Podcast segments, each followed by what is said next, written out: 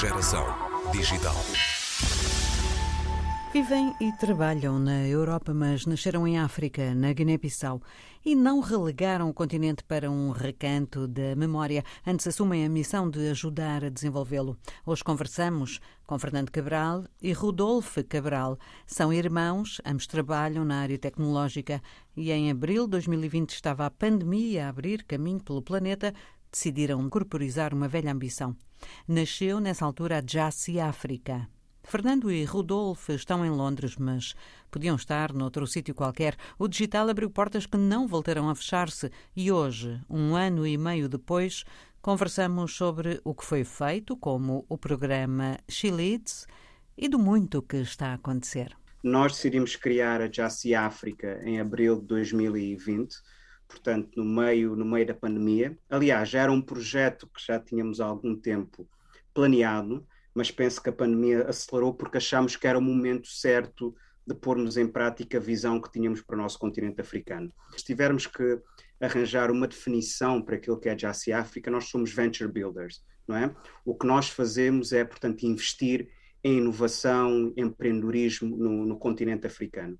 E fazemos isso de, de, de, várias formas, não é?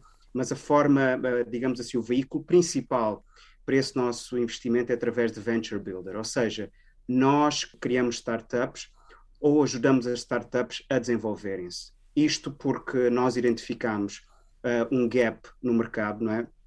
Quando se fala do mercado de startups e inovação uh, e fala-se de investimento, identificamos aqui um grande gap que é, de um lado temos aquilo que são os requisitos dos investidores, os investidores de capital, não é? e do outro lado temos as startups.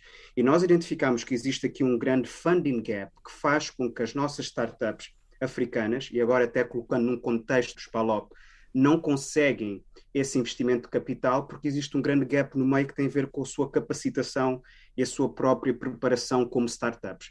Então decidimos criar a Jassy África para, portanto, comatar esse gap que existe entre as startups e os investidores de capital e o que nós fazemos é desenvolver estas startups, colocá-las num, portanto, num nível que seja, portanto, atrativo para os investidores de, de capital. Portanto, isso implica dar aos empreendedores, eh, por exemplo, eh, ferramentas que lhes eh, permitam até saber gerir melhor o seu negócio e vender melhor a sua ideia e responder melhor às perguntas do tal investidor de capital? Sim, isso é, esse é um dos componentes, mas, mas, mas não só. Portanto, passa um pouco por todas as áreas que, que envolve a criação de uma startup, não é? E, e, a parte inicial, especialmente aquela fase inicial de desenvolvimento do negócio e aceleração inicial que, no, que, que os negócios precisam de, de, ter.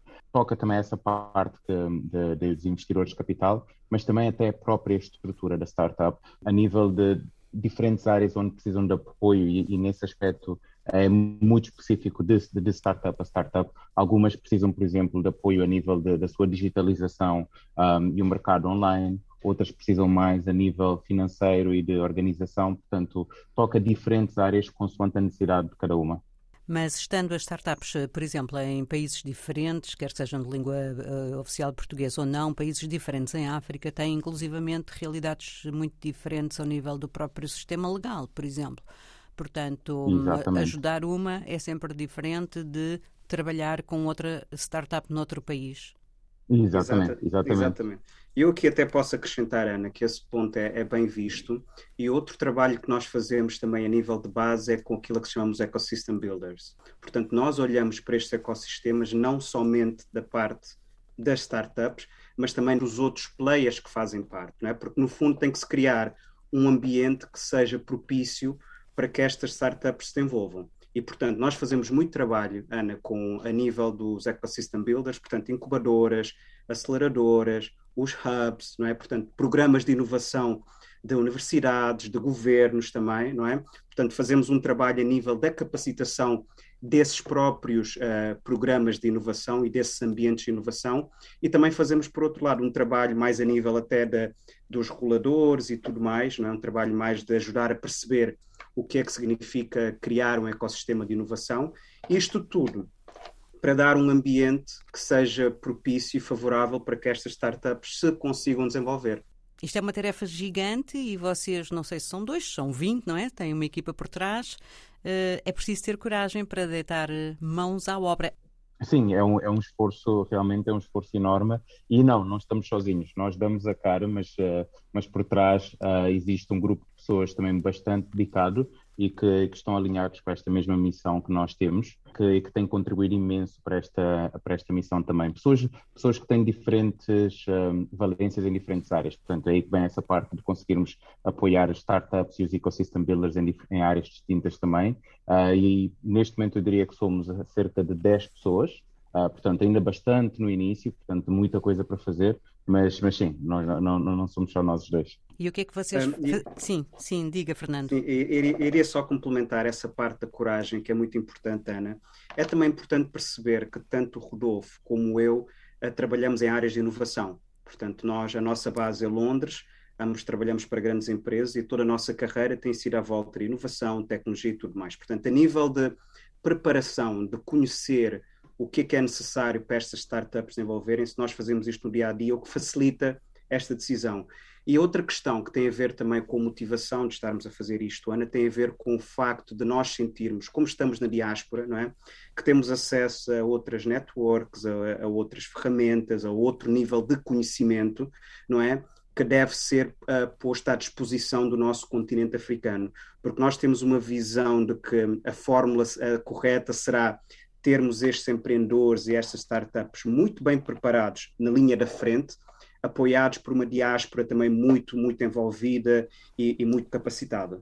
E nestes últimos anos, olhando para o desenvolvimento da inovação e empreendedorismo de base digital em África, tiveram a sensação, a sensação de que as coisas iam crescer mais depressa do que realmente têm estado a crescer?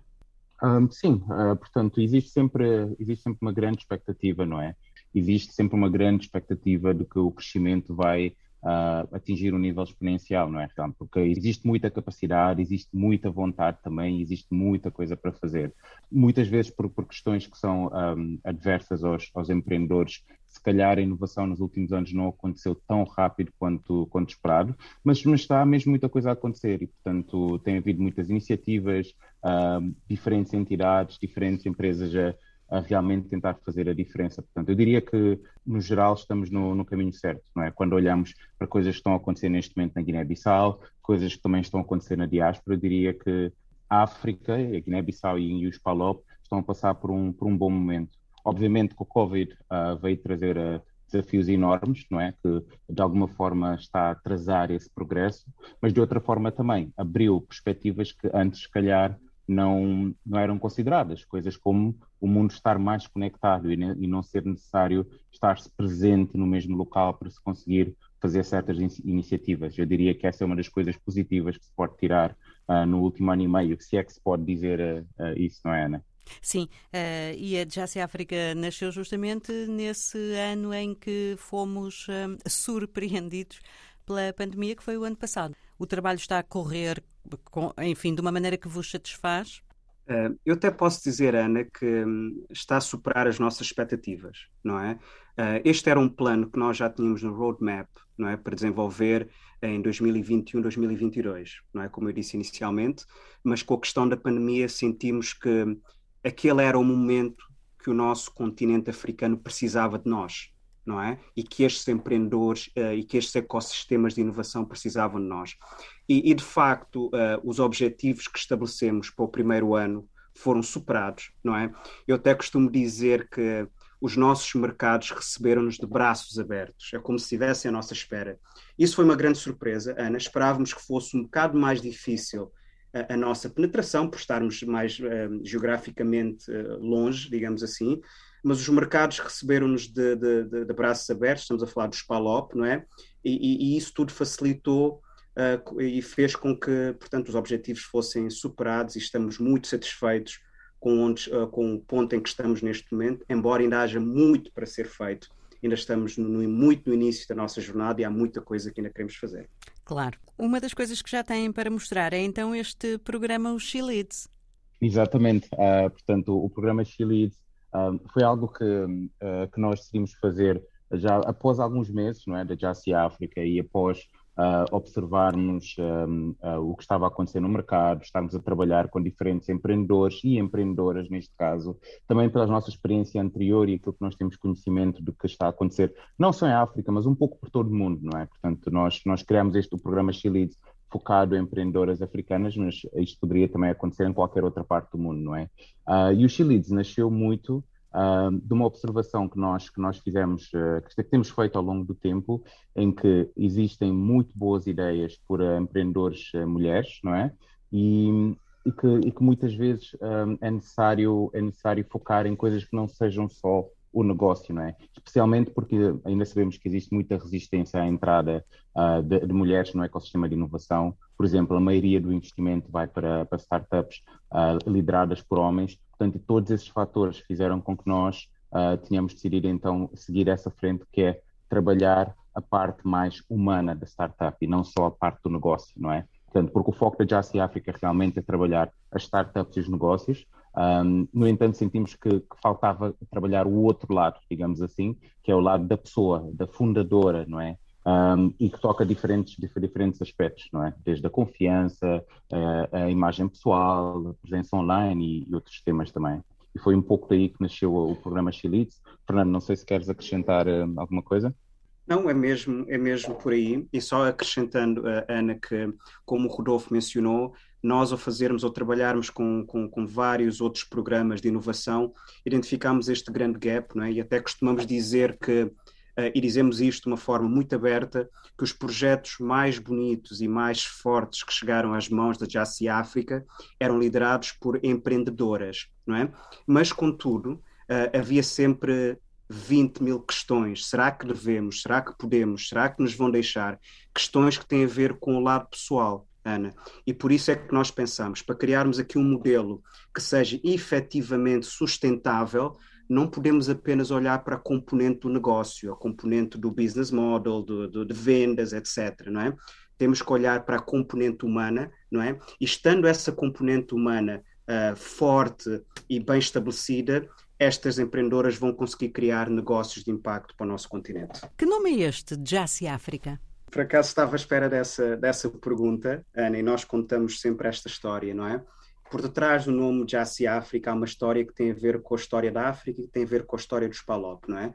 Portanto, recuando no tempo, uh, a guerra colonial, portanto, na Guiné-Bissau, uh, o nome de, de, guerra ou de, de, de, combatente do Amílcar Cabral era Abel Jassy, não é?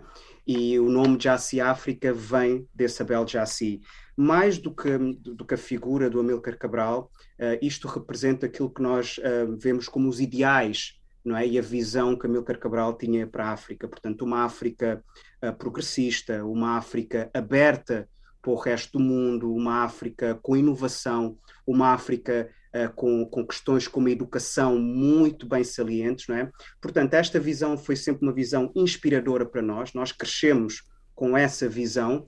E quando chegou o momento de criarmos o nosso grande projeto para o continente africano, o nome Jassi foi a escolha natural por carregar este simbolismo histórico e por representar a história do nosso continente. Então, Jassi África vem do nome Abel Jassi. Já vi que estão a dar alguma prioridade aos países africanos de língua portuguesa, uh, mas tantas vezes estes países africanos de língua portuguesa estão uh, cada um na sua uh, região do continente, diferente, não é? Trabalhar às vezes próximo dos países vizinhos também acaba por, por ser bastante útil. O que é que acham que vai ser mais determinante no desenvolvimento destes ecossistemas de, de inovação? a língua, ou, ou essa proximidade geográfica? Se calhar, se calhar eu começo por responder e depois passo para, passamos para o Fernando. Portanto, eu diria, Ana, que é uma conjugação dos dois fatores, não é?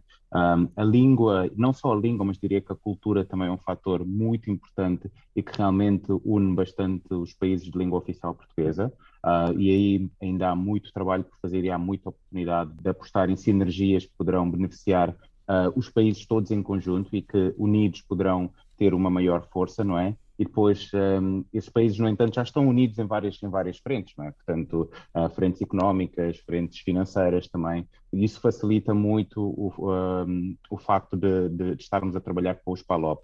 No entanto, como a Ana referiu e muito bem, existe também a questão geográfica e nesse aspecto as relações com os países vizinhos, e neste caso específico da Jassi África e das startups, a relação com as startups e os ecosystem builders, os países vizinhos, é extremamente importante também, porque há muita coisa que se pode aprender com, com o que os vizinhos estão a fazer, e mais, existem muitas valências que também que se poderão complementar. Por exemplo, existindo uma startup num país vizinho que, que, que trabalha uma área específica que uma startup num dos PALOP poderá beneficiar, sem dúvida faz sentido unir, unir forças e trabalhar juntos. No entanto, eu diria que os PALOP em si, embora os países estejam bastante uh, dispersos no continente, não é?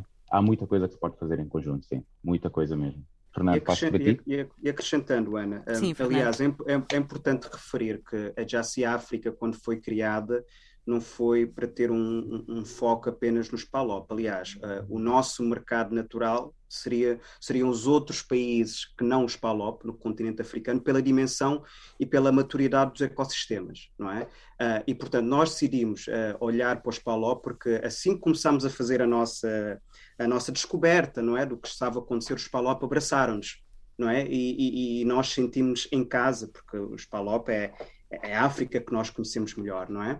Uh, e nós decidimos uh, dar um, um, foco grande nos PALOP, mas, contudo, Ana, nós continuamos a trabalhar com outros países no continente, não é? Porquê? Porque achamos que essas boas práticas, essas experiências devem ser trazidas para mercados menos desenvolvidos a nível de startups, que é o caso dos PALOP. E outra coisa que também fazemos, que é, nós não temos uma visão apenas no continente africano. Aliás, quando nós preparamos estas startups, preparamos sempre com uma perspectiva global. A nossa mensagem da Jassy África é: vocês estão num palco global, não é? Portanto, vocês podem estar em Cabo Verde, uh, no Uganda, no Quênia, na Guiné-Bissau, e o investidor na Singapura ter um interesse em vocês, não é? Portanto, vocês têm que se posicionar, têm que ter não só produtos fortes, como também a nível individual, a nível de como empreendedores, também tem que ter uma imagem, tem que ter uma consistência não é? Porque o palco onde vocês estão a jogar é um palco global. E é isto que nós fazemos um, a nível da preparação das startups, que é prepará-las para este palco global e trazendo sempre o melhor do que está a acontecer, uh, portanto, uh, à volta, para, para dar mais robustez. Fernando Cabral e Rodolfo Cabral, os fundadores da Jassy África, estão em campo para contribuir para o crescimento da capacidade de inovação no continente e ilhas. É a diáspora a olhar com mais atenção para o impacto que pode ter e para o desenvolvimento que pode ajudar a acelerar.